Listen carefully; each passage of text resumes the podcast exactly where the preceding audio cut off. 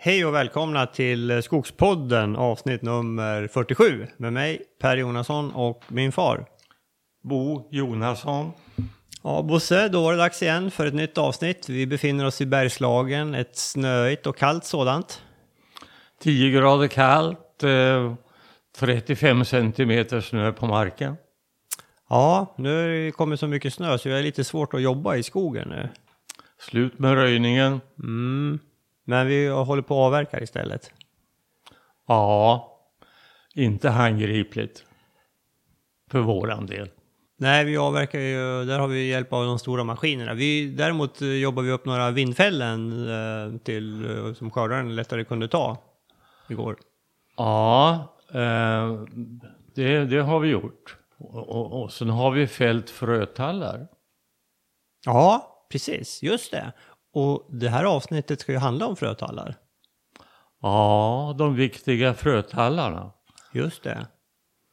Och där, eh, ja, det här blir ju intressant. Vi har ju ungefär tusen stycken och eh, vi ska berätta lite grann vår syn hur vi, hur vi jobbar med frötallar. De här tusen frötallarna är fördelade i huvudsak på tre, Eh, de tre senaste vinteravverkningarna. Så det är tre rejäla hyggen vi har tagit upp. Just det, just det.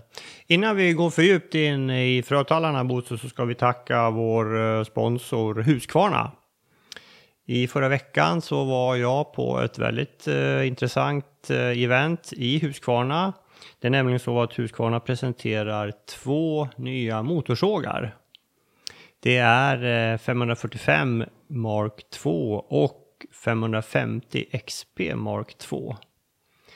Eh, de, har ju modeller idag som heter eh, 550 men det här är alltså Mark 2, en, en andra generation av eh, de här modellerna. Och vi låter några riktiga experter berätta lite mera om sågen. Det här är, lyssna på vad Anders Persmen, Erik Hermansson och Anton Pettersson har att säga om den. Ja, då är vi ute i skogen här på Huskvarna testområde och nu har vi hållit på och gått runt på tre stationer och testat den här sågen och nu tänkte jag fråga projektledaren Anders, vad är det, varför ska jag köpa den här nya sågen 550 XP Mark 2? Ja, dels är det en helt ny produkt men eh, vi har även jobbat mycket med att, att eh, förbättra körbarhet och startbarhet på produkten och även det här med, med prestanda, vi pratar skärkapacitet och effekt. Och likaså har vi genomarbetat också det här med eh, hanterbarheten när du manövrerar sågen eller kvistning till exempel. Den hade, du pratar om effekt, den här har cirka 15% högre skärkapacitet jämfört med 550 XP-modellen.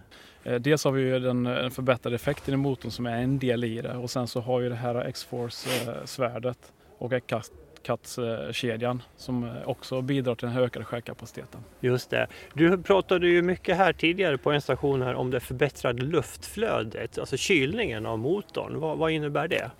Ja, det innebär ju egentligen att eh, genom att eh, sänka temperaturen på både motor och hela produkten så har vi lyckats öka hållfastheten på ingående komponenter. Vi, vi stressar produkten mindre och eh, därigenom får vi en, en bättre hållbarhet. Mm, mm, mm.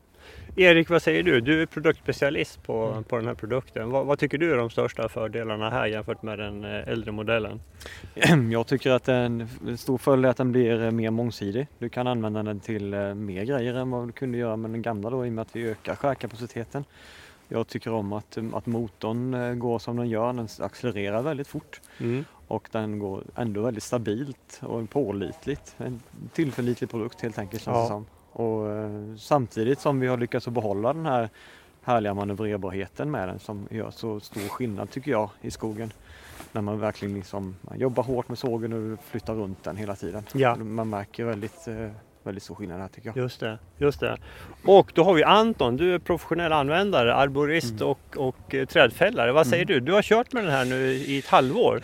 Ja, det har jag gjort. Eh, och absolut hållbarheten är en stor grej men även man kan ju känna liksom på motorkaraktären jämfört med den gamla att den är, man stressar kanske inte som precis som de säger motorsågen precis lika mycket som, som de gjorde innan men du har även 15 då bättre skärkapacitet på det hela och för min del så liksom som fäller mycket stora träd övergrovt så, så är det ju liksom bättre, bara bra att ha liksom en lättare såg med mer kraft i Mm. liksom. Kunna köra större svärd. Du berättade att du sätter på 18 tums Mm. eh, svärd. Sen Ja. kan du ha den här både eh, Till allt allting. möjligt. Fälla slänter, fälla övergrovt, vad, vad det än krävs liksom. Mm. Så absolut, det är en toppen såg verkligen. Suveränt. Nej, det här är klart eh, måste ha. Mm. Absolut. Tack så mycket. Tack, Tack så du Ja, där hörde ni vad tre experter har att säga om eh, de nya sågarna och eh, eh, jag kan ju bara hålla med. Ja, vi fick ju provsåga sågarna också och det, här, det, det kändes eh, väldigt bra. Eh, men eh, gå i, ni ska själva bilda er en uppfattning förstås. Gå in själva på huskvarna.se och läs mer om de här sågarna. 15 mars finns de i butiker, så då kan man ju också gå och eh, känna, på, känna på dem. Det tycker jag ni ska göra. Eh, tack för det Husqvarna. Eh, vi ska också tacka vår samarbetspartner eh, Föreningen Skogen. Föreningen Skogen eh, är en ideell förening som eh, driver eh, skogsfrågor och ger ut en tidning som heter Skogen också. Man kan en, de har ett nyhetsbrev som de skickar ut via mail cirka en gång i veckan. Som man kan signa upp sig på helt gratis. Gå in på skogen.se så kan ni fylla i era uppgifter så får ni det där. Bra nyhetssammanfattning. Det var det Bosse, nu hoppar vi in och börjar prata om frötallar. Ja, ett intressant kapitel. Det är ju det och, och vi har ju nämnt det tidigare här att det är ett eh, det är en metod som, som håller på att försvinna mer eller mindre, eller minska radikalt i varje fall. Det har skett en, en, eh, snabb förändring här. Eh, Det är ju så att numera så återbeskogar vi ju hyggena till väldigt stor andel med plantering. Det är ju alltså över 80 procent som planteras. Och eh, då, då ställer man ju normalt in, inga, inga fröträd. Eh, när vi pratar om fröträd så, så är det ju nästan uteslutande tall som avses. Ja. Varför ställer vi inte några fröträd av gran? Ja, de har ju alltså kottår var, det vart sjunde år cirka. Någonting i den stilen. Mm. Granarna alltså. Så man kan alltså få vänta sju år på att det blir ett fröfall av betydelse. Ja. Och det, den tiden har man inte. Nej, så gott om tid har vi inte. Är det inte så Bosse också, eh, ett sidospår här, att de här mm. kottåren, eh, det sker samtidigt på alla granar, samma år? Ja, men visst. Och hur, hur kommer det här sig? Ja, det har med eh, sommarvädret att göra. Efter en varm, varm sommar så, så bildas det helt enkelt mycket honblommor. Men det är en väldigt regelbundenhet också i det här. Ja, ja, det här hänger ju samman med att grankottarna sitter i grenspetsarna. Och eh, när det har varit ett kottår så, så blir det alltså ingen, ingen kvist som skjuter ifrån det här stället. Där ingen ny kvist som skjuter ifrån det här stället där eh, eh, kotten har suttit. Utan man måste vänta på att kronan byggs upp igen. Jaha. Det blir alltså en, en, en knoppreducering. Jaha. Och du tar då eh, den här tiden? Det tar den här tiden. Och dessutom så ska man då ha det här att vädret är gynnsamt. Ja. Eh, tallen beter sig inte alls på det här viset. Den, den har eh, eh, inte den här problematiken med att det sitter i, i grenspetsarna. Nej. Utan eh, eh, tallen sätter lite frö varje år. Varierar visserligen, men lite ger den ifrån sig. Mm. Just det. Så där har tallen en fördel framför granen Ja. som frögivare. Just det. Just det. Ehm, ehm, visst eh, eh, ska vi börja prata om vårat sätt att, att utnyttja frötallar. Eh, Mm. Eh, vi ställer alltså på de här, ja, till att börja med vill jag säga det att i sin planering av sitt skogsbruk så ska man ju vara väldigt uppmärksam på de här riktigt givna eh, naturligt för, marker för naturlig föryngring. Vi har på, på Gusselborg några sådana områden. Det är ytfuktiga marker vid foten av en lång sydsluttning. Mm. Och de här är extremt föryngringsvilliga. Det behövs nära nog inga fröträd en gång. Alltså. Mm. Utan det blir en väldigt tät besåning av i huvudsak tallplantor. Och det här har resulterat i väldigt fina ungskogar av tall. Med hög kvalitet faktiskt. Ja. Och mera sånt är på gång. Så att de här markerna ligger utanför vårat resonemang om frötallar. Eh, Totalt sett så har vi självföryngrat sedan 1996 eh, eh, 15 procent av hyggesarealen. Och eh, det sammanfaller faktiskt med riksgenomsnittet som är 14 procent med självföryngring. Mhm. Det låter ju lite... Ja, men det, det är vad Skogsstyrelsens sammanställning säger. Ja, jag tänkte på vår egen siffra. Eh, Jaha, men, men, ja, men eh, det, ja, kanske det. ja. Nej, men du, det där är genomtänkt från min sida, så det där stämmer nog. Ja, men om vi ser de tre sista åren. Ja, Då, är vi ju, då har vi ju faktiskt ställt frötallar på, eh, på 100 procent. ja, ja, visst, men vi förlitar oss ju inte uteslutande på naturlig föryngring på dem, utan där, eh, för det första så glesplanterar vi ju gran på de här markerna. Och sen sår vi dessutom tall. Just det. Så vi använder alltså alla metoder som överhuvudtaget finns Ja, på samma yta. det gör vi. Och, och det här, vi får ju frågan då att varför ställer ni fröträd när ni ändå både sår och planterar? Mm. Men vi tycker att vi har skäl till det. Bland annat att frötallarna garanterar att det här blir ingen misslyckad beskogning. Mm. Utan eh, en stor del av, det här, av den här eh, arealen, det kommer att tillföras ytterligare plantor eh, på grund av besåning ifrån frötallarna. Ja. Och man får det ju under en längre, under ett antal år får man ju frön från tallarna. Ja, och alltså de fuktiga partierna, de riktigt fuktiga partierna, det är ju inte tal om att, att plantera i dem. Eh, möjligen så, men troligtvis inte det heller, utan fuktiga fläckar, där förlitar vi oss på de här fröträden. Mm. Och det är ungefär 40 frötallar per hektar. Just det. Och det är en ganska låg siffra om, om vi tittar i, i eh, skogsböcker.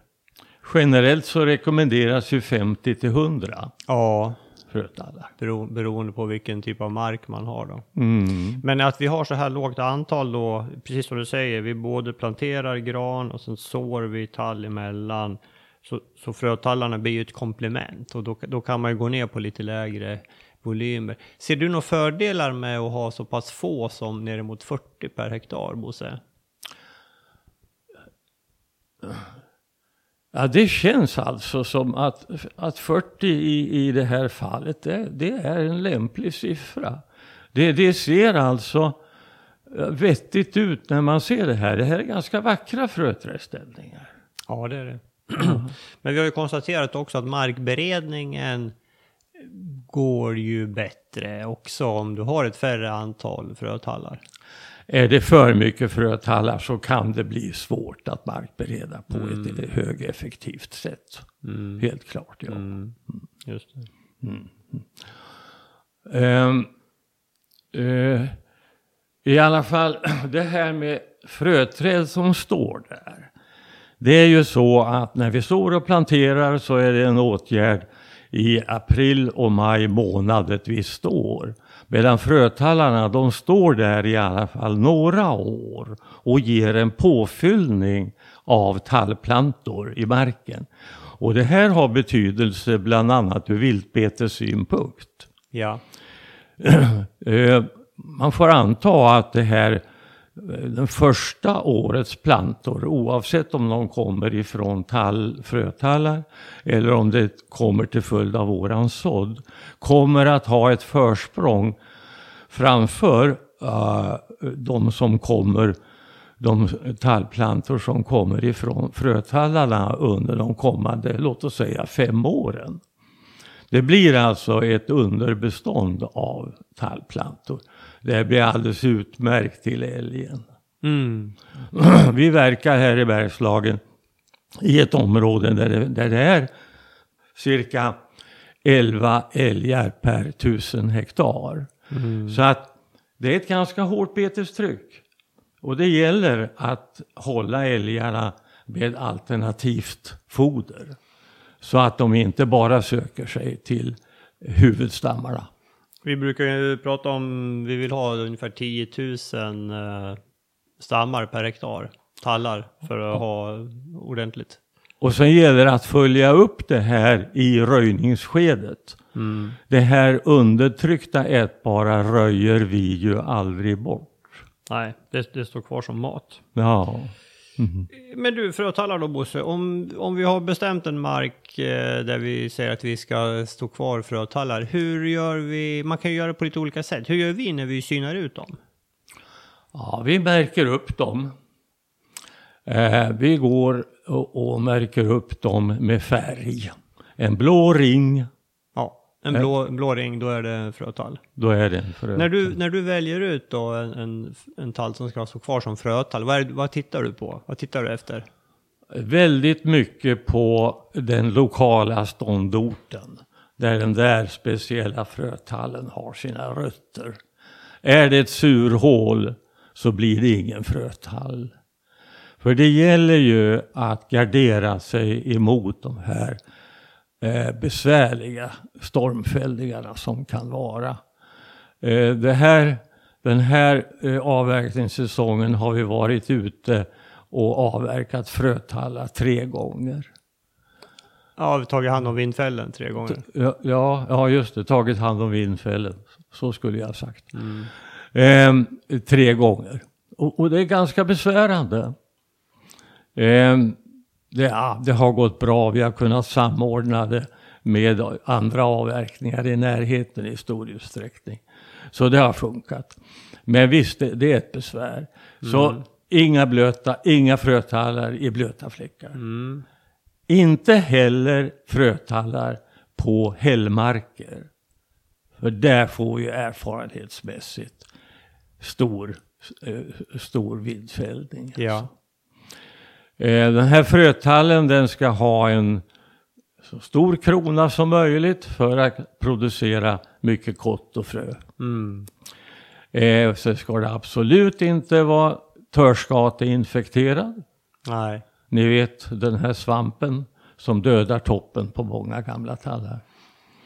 För det finns en ärftlighetsfaktor här som man ja, kanske inte har vetenskapligt bevisat men vi har en tro att det finns en ärftlig faktor. I övrigt så tycker man tycker jag, tycker jag det är trevligt om man kan ställa raka fina kvistrena tallar. Ja. Det är vackert. Ja. En fröträd det ska vara vacker. Det ska vara ett, en av målsättningarna. Ja. Men en, en stor krona, för jag menar, en stor krona, ja då har den mycket kott och då ger den mycket frön. Så det är ju liksom, det är ju superviktigt. ja, det är ju det viktigaste. Ja. Men det, det, just precis den lokala ståndorten också är, Ja. ju, är ju väldigt viktigt. Ja. Alltså den mark eh, som man helst vill ha, det ska ju vara eh, en stenbunden mo- morän. Ja. Där, där står tallarna stadigt. Mm. Ja, just det. Nu är det ju... Jag vet inte, alltså de, vi, nu, vi synar ju ut tallarna själva. Det är, alla gör ju inte det, utan jag skulle tro att ganska ofta överlåter man det här till maskinföraren att eh, spara dem som, som hen tycker är lämpligt. Det, det är ju ett alternativ också naturligtvis. Ja, det är ju det normala. Ja. ja. Absolut är det så. Men det är, inte, det är inte så mycket jobb att gå över ett område och märka på. Nej, jag tycker att för en privat skogsägare så, så är det en naturlig del av självverksamheten. Ja, och se till att använda samma färg varje år så att man får en standard. Blått, behåll och eh, orange eller rött, bort. Jag håller med om det. Konsekvensen där är viktig. Mm, mm. För att annars så kan det bli missförstånd. Man, man, glöm, man glömmer ju bort. Minnet är Mm, kort. mm. Eh, sen har ju vi Bosse, vi märkte ju här eh, på årets fröträställning att på något område hade vi ställt kvar lite för många. Och då hade vi en dialog med eh, Per-Erik, maskin, skördarföraren. Och vi sa att ja, när du ser att vi har ställt kvar lite för många, ja men ta bort dem som du anser var, var sämst då. Ja visst. Det, det, det tycker jag är naturligt att man har en dialog med, med maskinförare. Ja, Bland annat beträffande just den saken. ja, Sen samtidigt som man synar ut de här frötallarna så, så märker man ju naturvärdesträd och annat som man vill ha kvar. Ja just det. Och hos oss är det ju så att rönnen, framförallt rönnen är ett heligt träd. Mm. Får aldrig avverkas. Nej, Vi avverkar ju definitivt ingen en eller sälj nej, eller oxel i den utsträckning det förekommer. nej. Alltihopa det här får ju stå kvar. Och det kan ju hända att man har någon, någon stenmur, någon, någon kultur, eh, kulturvärdefullt som man, då sätter man ju på kulturband också då så att det syns tydligt. Ja men visst. Vi, vi hade ju en sån här på, på vinterns avverkning. Ja. Ja och sen har vi alla gamla kolbottnar. Just det, ja. Där jag, för min del så värnar jag om kojruinerna. Mm, de, de är ju Den ko- viktiga kolarkojan. att märka ut ordentligt. Ja, Ja. absolut. Mm. Okej, men då har, vi, då har vi pratat om hur, man märk, hur, man, hur vi synar ut dem och märker dem och antal. Nämnde du, du, du hur länge vi brukar ha dem ståendes? Ja, det är ju så att de bör ju bort så fort eh, en, en säker föryngring är etablerad. Mm. Eh, jag tror att våra frötallar de kommer att stå fem till kanske sju år Ja. i den nivån ungefär. ja. Sen är det nog tid att ta dem. Mm. Markberedning nämnde du. Eh, men det är inte så att vi alltid markbereder när vi har frötallar? Eh, det är väl egentligen bara något enda undantag när vi inte har markberett. Jag, jag tänker när det är den här äh, väldigt ytfuktiga, äh, moss, äh, vitmossaktiga marken. Ja, visst. Ja, visst. Men då är vi inne på de här markerna som jag nämnde inledningsvis här som är så självklara självföryngringsmarker. Mm. Eh, Men sen finns det ju, att skogsmarken är ju hela tiden en makalös mosaik. Med den ena platsen är aldrig den andra exakt lika. Nej. Utan det är just den här stora variationen och det finns ju alltså på, på eh, väldigt normala friska marker. Plötsligt kommer man till ett ställe där det är, växer vitmossor. Alltså inte lav, det är inte lav, renlav vi pratar om då, utan det är riktiga vitmossor som växer på fuktiga lokaler. Och, och, och de där fläckarna, de är ju föryngringsvilliga. Ja. Så där eh, ska man inte markbereda utan där eh, att man kan så eller ha frötallar. precis. Ja. Och ingen, man, behöver, man, man planterar ingen gran heller. Nej. Eh, Jag vill i alla lägen dra en, en, en, en, en lans för sådden som jag tycker är en så fin metod. Och som har gett oss väldigt fina plantskogar faktiskt. Eh, vi har ju till och med ställen där vi har sått utan markberedning. Just det. Det har ju förekommit alltså. Ja. Och då är det de här genuint ytfuktiga markerna Ja. med vitmossa i nästan, på nästan hela arealen. Ja. Där har vi alltså gått med vårt såddrör i raka linjer efter kompass och sått. Mm. Och vi får resultat av detta alltså. Mm. För att veta var vi går någonstans så eh, använder vi en walk-tax som egentligen bara är en bomullstråd som man drar ut efter sig. Det är lite Hans och Greta-varianten. Ja, så är det. Mm. Ja, eh, och, och det, här, det här är en metod att överväga om man har den här typen av ytfuktiga marker. Alltså. Just det. Man, den ska inte markberedas och den ska inte planteras. Nej. Utan den ska, ska naturligt föryngra sig. Ja. Eventuellt kompletterad med sådd om man har väldigt bråttom. Ja, just det. Mm. Eh, ett alternativ till att ha frötallar, det är det här med kant, göra en kantföryngring. Ja, en, faktiskt en, en intressant metod alltså. Mm. Ja.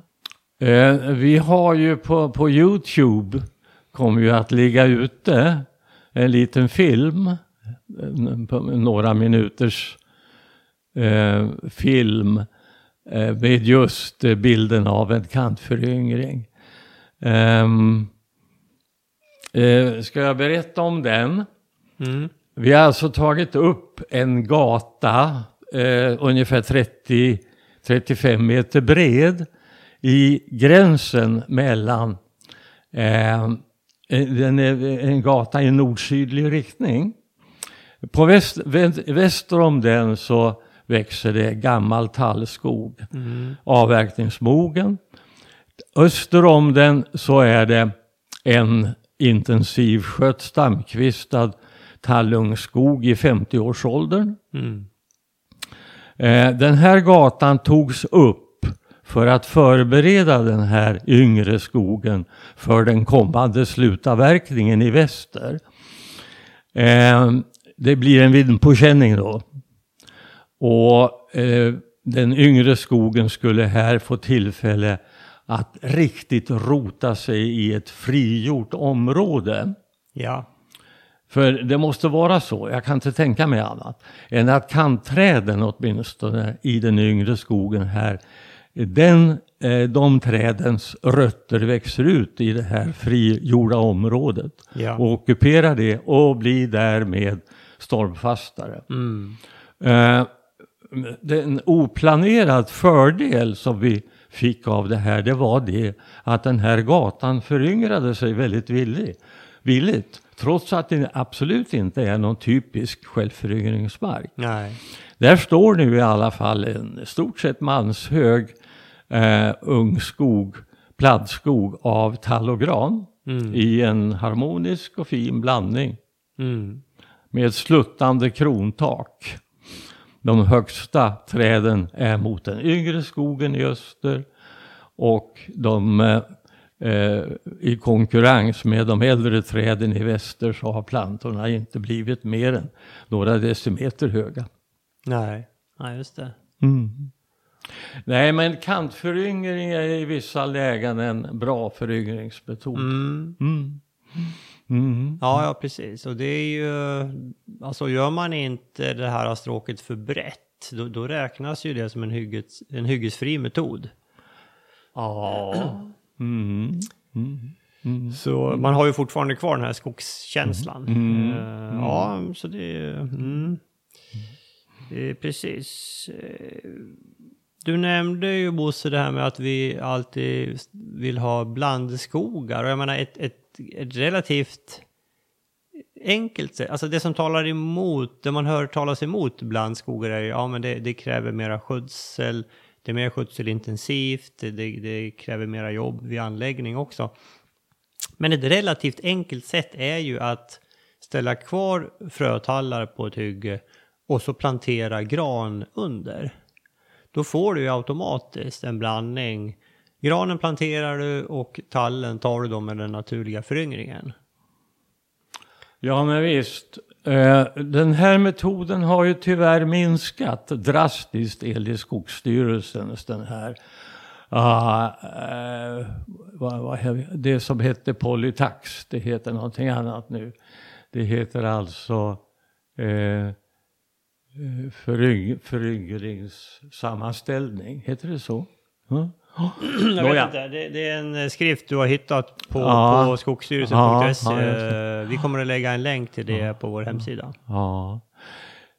Eh, nej men eh, tyvärr så har ju den här metoden minskat. Så att eh, överhuvudtaget på väg i, mot ett skede i skogen med ja, mera plantageliknande ungskogar. Alltså. Mm. Utan utan träslagsblandning. Det, det är monokulturer. Och, och, det här gäller alla ägarkategorier i Sverige. Mm. Så det är inte bara det storskaliga skogsbruket. Nej. Du nämnde en siffra i, från den här rapporten eh, hur eh, andelen naturlig föryngring hade förändrats från år 2000 till 2015. Ja. Från alltså 35 procent år 2000 till 14 procent eh, ja. 2015. Det är en drastisk förändring. Alltså. Ja, det är det. Så vi vill ju slå ett slag för den då. Det är billigt och det är enkelt sätt att få blandskog. Ja. Och man får ju en, eh, du får en säkerhet mot de här extremsomrarna också. Blir det väldigt torrt en sommar ja men dina frötallar står ju där nästa sommar också och nästa sommar också. Så du har ju ett antal eh, cykler på dig att få upp en ny skog. Eh, det vi inte har pratat om nu Bosse, det är ju hur vi avverkar. Eh. Ja visst, vi ska ju komma in på det också. Men vi snuddade ju vid det här med fördelarna med en naturlig föryngring. Mm. Och eh, vi kan ju ta de här Skogsstyrelsen har angett fyra orsaker, eh, fyra fördelar med, med, med eh, Jo, det var alltså fyra fördelar med naturlig föryngring ja. enligt Skogsstyrelsen. Låga föryngringskostnader. Mm. Täta föryngringar. Eh, det, det, ger hög kvalitet. Mm. Och det gör, ger också ett skydd mot viltbete. Mm. Eh, och att övergången till en ny skogsgeneration den blir mindre dramatisk. Det blir lite grann av kontinuitetsskogsbruk. Mm. Där hade vi fyra fördelar. Ja. Mm. Mm. mm. mm. Och nackdelarna, ja det är, lite, det, är, det är lite extra jobb att ta hand om det. Ja, det är det. Plus hålla efter vindfällen. Ja. Skogsvårdslagen säger ju att blåser det ner mer än 5 kubik, ja då måste man ta hand om det för att eh, minimera risken för eh, insektsangrepp och dylikt. 5 kubikmeter per hektar. Ja, nej men eh, ska vi ta avverkningssidan? Ja. Att avverka frötallar? Just det. Hur gör vi för att eh, skona marken så mycket som möjligt? Ja, ja. Ja, eh, vi, vi gör så här att vi, vi börjar med att rekognosera eh, vägar i den här fröträdställningen för skördare och skotare.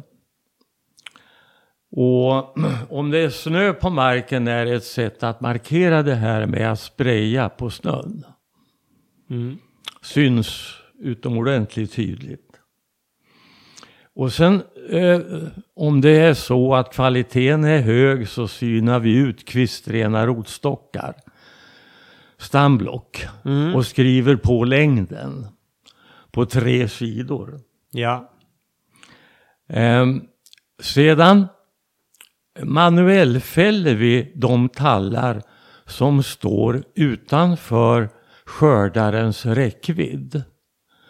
Alltså längre bort ifrån vägkant än 8-10 meter. Ja.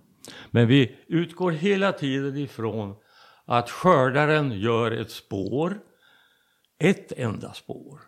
Inte så att den gör små utflykter ifrån den här vägen utan den håller sig strikt i ett spår. Mm. Och där kör sedan också skotaren i Ja. samma spår. Men alltså, de frötallar som står utanför skördares räckvidd, de fäller vi in emot vägen i ett fiskbensmönster. En viss vinkel emot vägens sträckning. Mm. Och sen så börjar då, eh, eh, ja nej, eh, nej nu, nu jag- jag backar lite grann där. Eh, skördaren, skördaren följer alltså vägen. och eh, se, i ett senare skede. Och fäller då de kvarvarande träden inom skördarens räckvidd. Och då fäller man dem så att de lägger sig ovanpå de här manuellt fällda.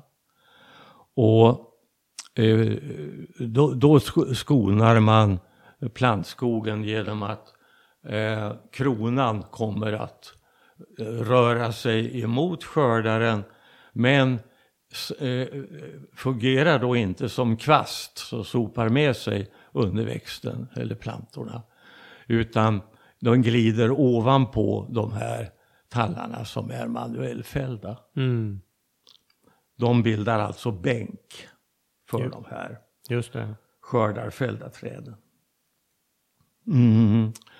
Och eh, skördaren då, han, han, dels fäller han de här träden som han når, dels upparbetar han alla träd. Ja. Så vi gör ingen eh, kvistning överhuvudtaget när vi manuellfäller? Nej, det, vi har gjort det vid något tidigare tillfälle, men numera så, så grovkvistar vi inte någonting. Nej. Utan skördare gör hela jobbet. Ja. Ja. ja.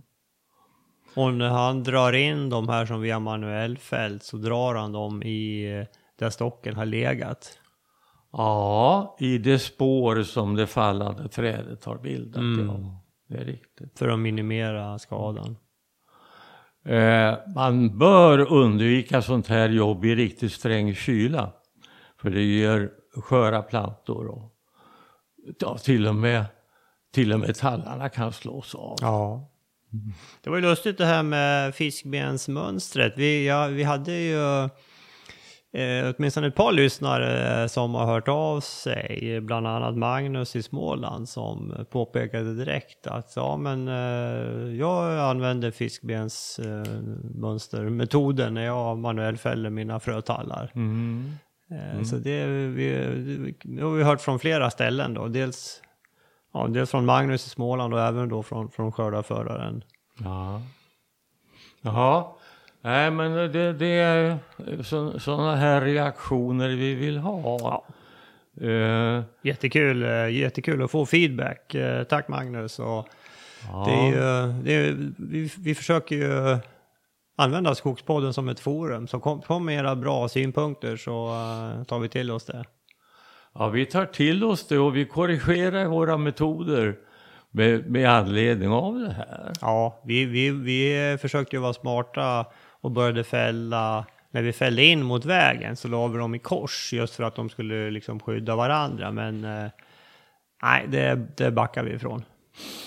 Och sen fick vi ju i, i det här speciella fallet när vi avverkade nu här för några veckor sedan så, så fick vi ju synpunkter ifrån Per-Erik, vår skördarförare. Ja. ja, men det var ju han som tyckte att det där med att lägga i kors, det, det, det krånglar ju bara till det. Mm. Att vi ska fälla dem parallellt. Ja, som, som ett fiskben. Och, och precis som Bosse nämnde så har vi ju eh, en film på YouTube där vi har filmat eh, det här och pratat lite grann. Eh, Det ligger en film ute nu, det kommer ut en till strax med lite extra material ifrån eh, fällningen. Så eh, gå in på YouTube och sök på Skogspodden så hittar ni några filmer där. Mm. Nu har vi väl kanske nämnt eh, det mesta vi skulle prata om när det gäller eh, frötallar. Vi var inne på det här med att vi ska ta hand om vindfällen, det har vi pratat om. Därför, så man får ju ha lite koll på dem när det, när det blåser. Och, och är det så att det faller mycket, man behöver ut maskiner, ja, samordna med era grannar. För drabbas man så är det ju ofta att grannen drabbas också. Så, så har vi gjort här under sommaren. Eh, Den här metoden att avverka, alltså fördelarna med den, det är bland annat det här att man aldrig drar kronan genom eh, plantskogen. Nej. För att det, det, kan ju, det är en mäktig kvast och stor tyngd. Absolut. Ja. Mm. Vad, vad får du för vägavstånd vid den här metoden, sa du? Ja, man bör kunna nå 50 meter. Mm. Eh, och eh, en, annan, eh, en annan fördel det är ju att man minimerar längden på traktorspåren. Alltså. Ja. Det, traktorn får ju en kort väg att köra. Ja. Vilket eh, är också bra ekonomiskt. Ja. Det är ju, jag menar varje meter som traktorn kör kostar ju betydligt mer än, eh, Mm. än om du manuellt fäller några tallar. Mm. Eh, eh, f- får jag sammanfatta det här med fördelen med frötallar också? Mm. Alltså, som alternativ till det här att vi, vi, kom, vi kommer säkert på våra medelgoda marker att fortsätta med den här metoden att vi glesplanterar gran, 1200 eh, plantor per hektar. Alltså vi glesplanterar och vi sår däremellan sår vi tall. Och det här att vi dessutom har frötallar, är fördelarna med det, det tycker jag är att, att man besår de fuktiga fläckarna med det. Eh, och sen besår man hela hygget upprepade gånger under fem till sju år. Och får det här framtida rikliga viltbetet. Alltså. Ja.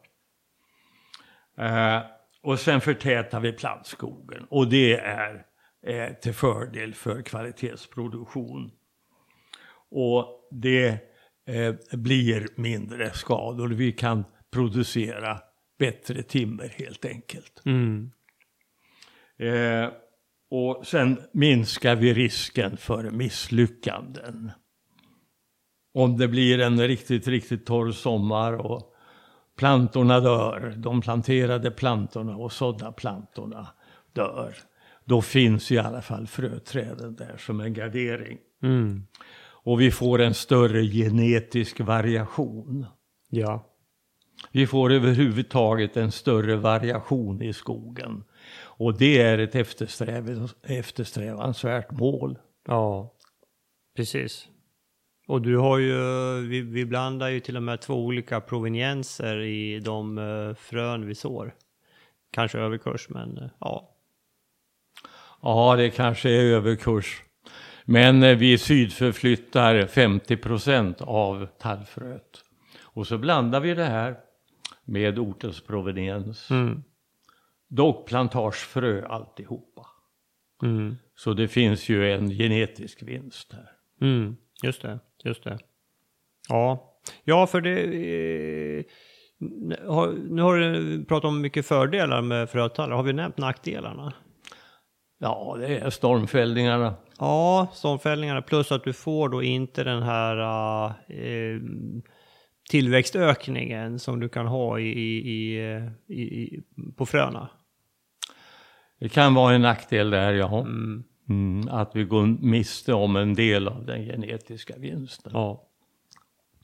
En sak Bosse som vi inte har nämnt eh, och när man läser i böcker om det här med att, att ställa frötallar att man ett antal år innan man ställer frötallarna ska man hugga rent dem lite grann så att de eh, att de, man, man hugger rent runt om dem. Dels så att de ska få tid att stärka rotsystemet och då också få en tillväxtökning i kronan som gör att man får mycket kott. Det har ju inte vi gjort. Och vi har inte nämnt det heller. Nej. Nej, eh, och jag tror att det rent praktiskt är väldigt svårt att genomföra det numera. Då ska man ut med en skördare i förtid där och hugga de här som en brunn runt de tänkta frötallarna. Mm. Svårarrangerat eh, Ja. det, och, och dyrt.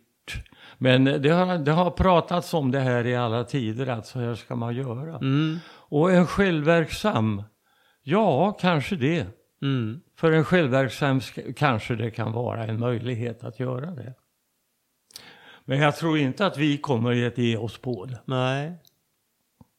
Och det, det krävs ju ett antal års framförhållning då. Alltså fem, fem till sju till tio års framförhållning. Någonting sånt, ja. Mm. Mm. Jag skulle ju kunna testa det någonstans. Ja. Mm. Är det någon lyssnare som håller på med det här så får ni gärna höra av er och berätta. Ja. Men vi, påminner en gång till om det här med kantföryngring. Det, det är i många lägen en, en bra metod. Mm. Det är det. En besåning ifrån en orörd skogskant. Alltså. Ja. Dock ska vi säga att där, där gör man ju ändå en, en, en form av friställning. Det, det kan man ju säga faktiskt, ja. Det gör man ju. Ja, det gör man ju faktiskt. Du kanske också ska nämna Bosse, att man, det här med att tänka på väderstrecken när man planerar sina kanter. Ja, visst. Vi ska ju inte skapa några hyggeskanter mot väster eller sydväst. Nej, Nej. för det är oftast där stormarna kommer ifrån. Ja. ja, ja. Och, och, eh, fast i år har ju faktiskt vi haft en nord, nordliga stormar också. Vi har haft en rent sydlig stormvind också den 21 september. Mm, just det. Väldigt besvärlig och fruktansvärt stark alltså. Ja. Den skapade en gata i skogen. Och den var över på några minuter. Ja, den var, det var en väldigt kraftig stöt måste det ha varit. Vi eh, hade ju några lärkar som föll på gårdsplan här. Närmaste granne hade gamla lönnar. Riktigt gamla lönnar som blåste ner. Alltså. Ja. Usch ja. ja. Jaha, börjar vi känna oss, börjar vi känna oss klara där med eh, fröträdsgenomgången? Ja, det tycker jag nog. Ja. Nej, men det här är någonting som vi tror på. Vi kommer att fortsätta med det och tycker det är värt att prova också. Och Speciellt den här, jag tycker den är tilltalande metoden. Ställ kvar frötallar och plantera lite gran under. Ja, då har ni en blandskog på ett väldigt enkelt och smidigt sätt. Jaha. Plantera gärna lite lärk också så får man en ännu större variation. Och så lite tall så blir det fulländat. Så blir det fulländat. Ja, precis. Ja. ja, det finns många sätt att anlägga sin skog på. Jag tycker alltid det att har, är det så att man har markberedningen ligga där, blottlagd mineraljord, det är svårt att motstå frestelsen och gå och sprida lite tallfrö där. Ja, just det. Ja, Mm. ja precis. Det, det, det, vi ska ju betona det. Markberedningen ska vi inte glömma. Vi kan väl nämna det hastigt också att det här med såddredskap i marknaden saknas ju nästan helt. Mm. Men vi jobbar nu på en, eh, en eh, sådd, ett såddrör. Eh, eh, det, det finns i någon version så finns det det här. Men vi håller på att försöka förbättra det här. Mm. Hoppas att vi är klara till våren med det. Mm. Ja, men det hoppas vi. Eh, jag, jag vill bara förtydliga mig. Jag, jag inser att det här eh, ställa frötallar och plantera gran under. Jag, jag har ju inte nämnt det att man ska ju, man ska ju markbereda alltså. Under. Ja. Ja. Det, det, det ska vi vara tydliga med. Ja. Ja. Ja.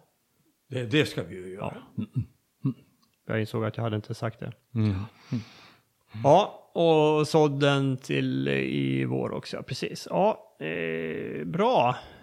Men då börjar vi närma oss eh, slutet på det här Bosse. Ja. Nu har vi pratat frötallar i ganska lång tid.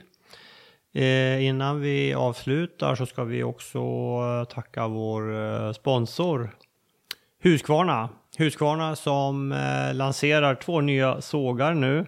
Det är 545 Mark 2 och 550 XP Mark två. Eh, två nya sågar som eh, har bra eh, förbättrad prestanda jämfört med sina föregångare.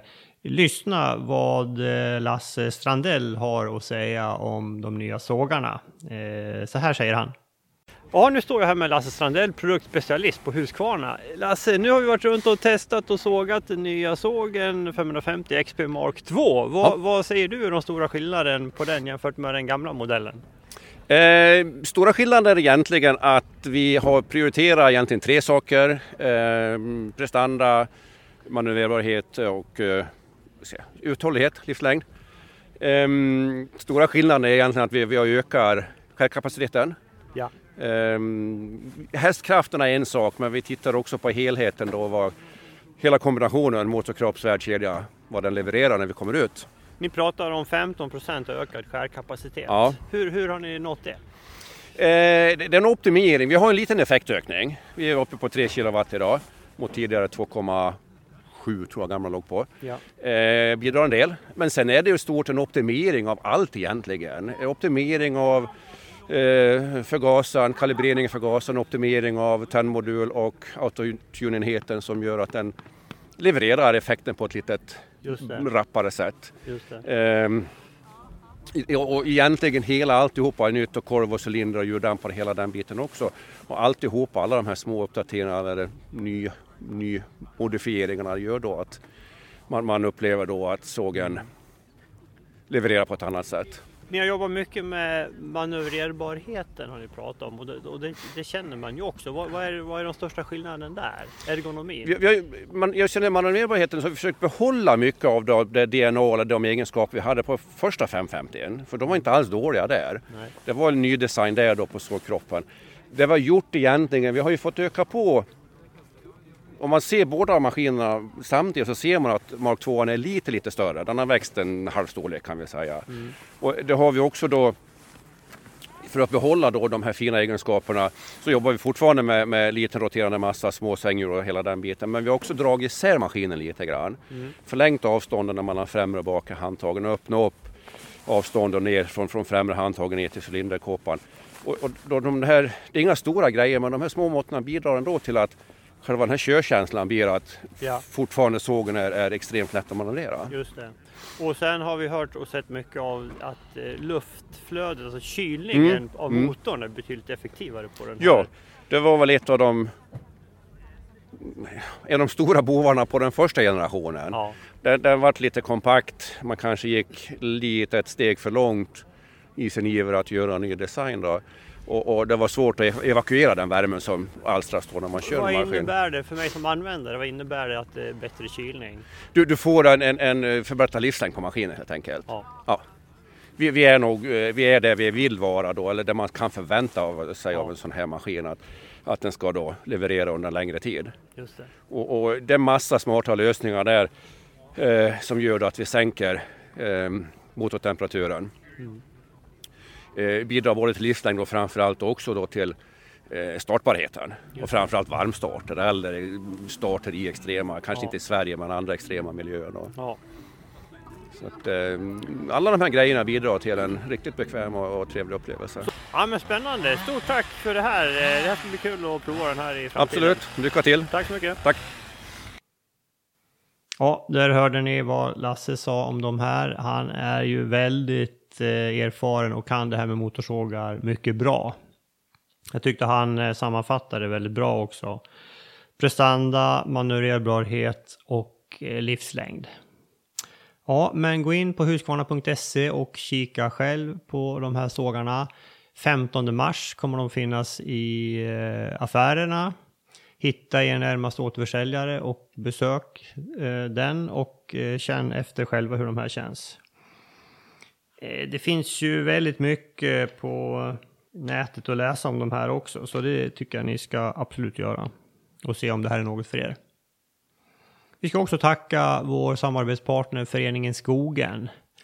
Eh, och de ger även ut tidningen Skogen och passa på att eh, prenumerera på deras nyhetsbrev E-skogen helt gratis. Kommer ungefär en gång i veckan. Gå in på skogen.se och eh, signa upp er där. Bra.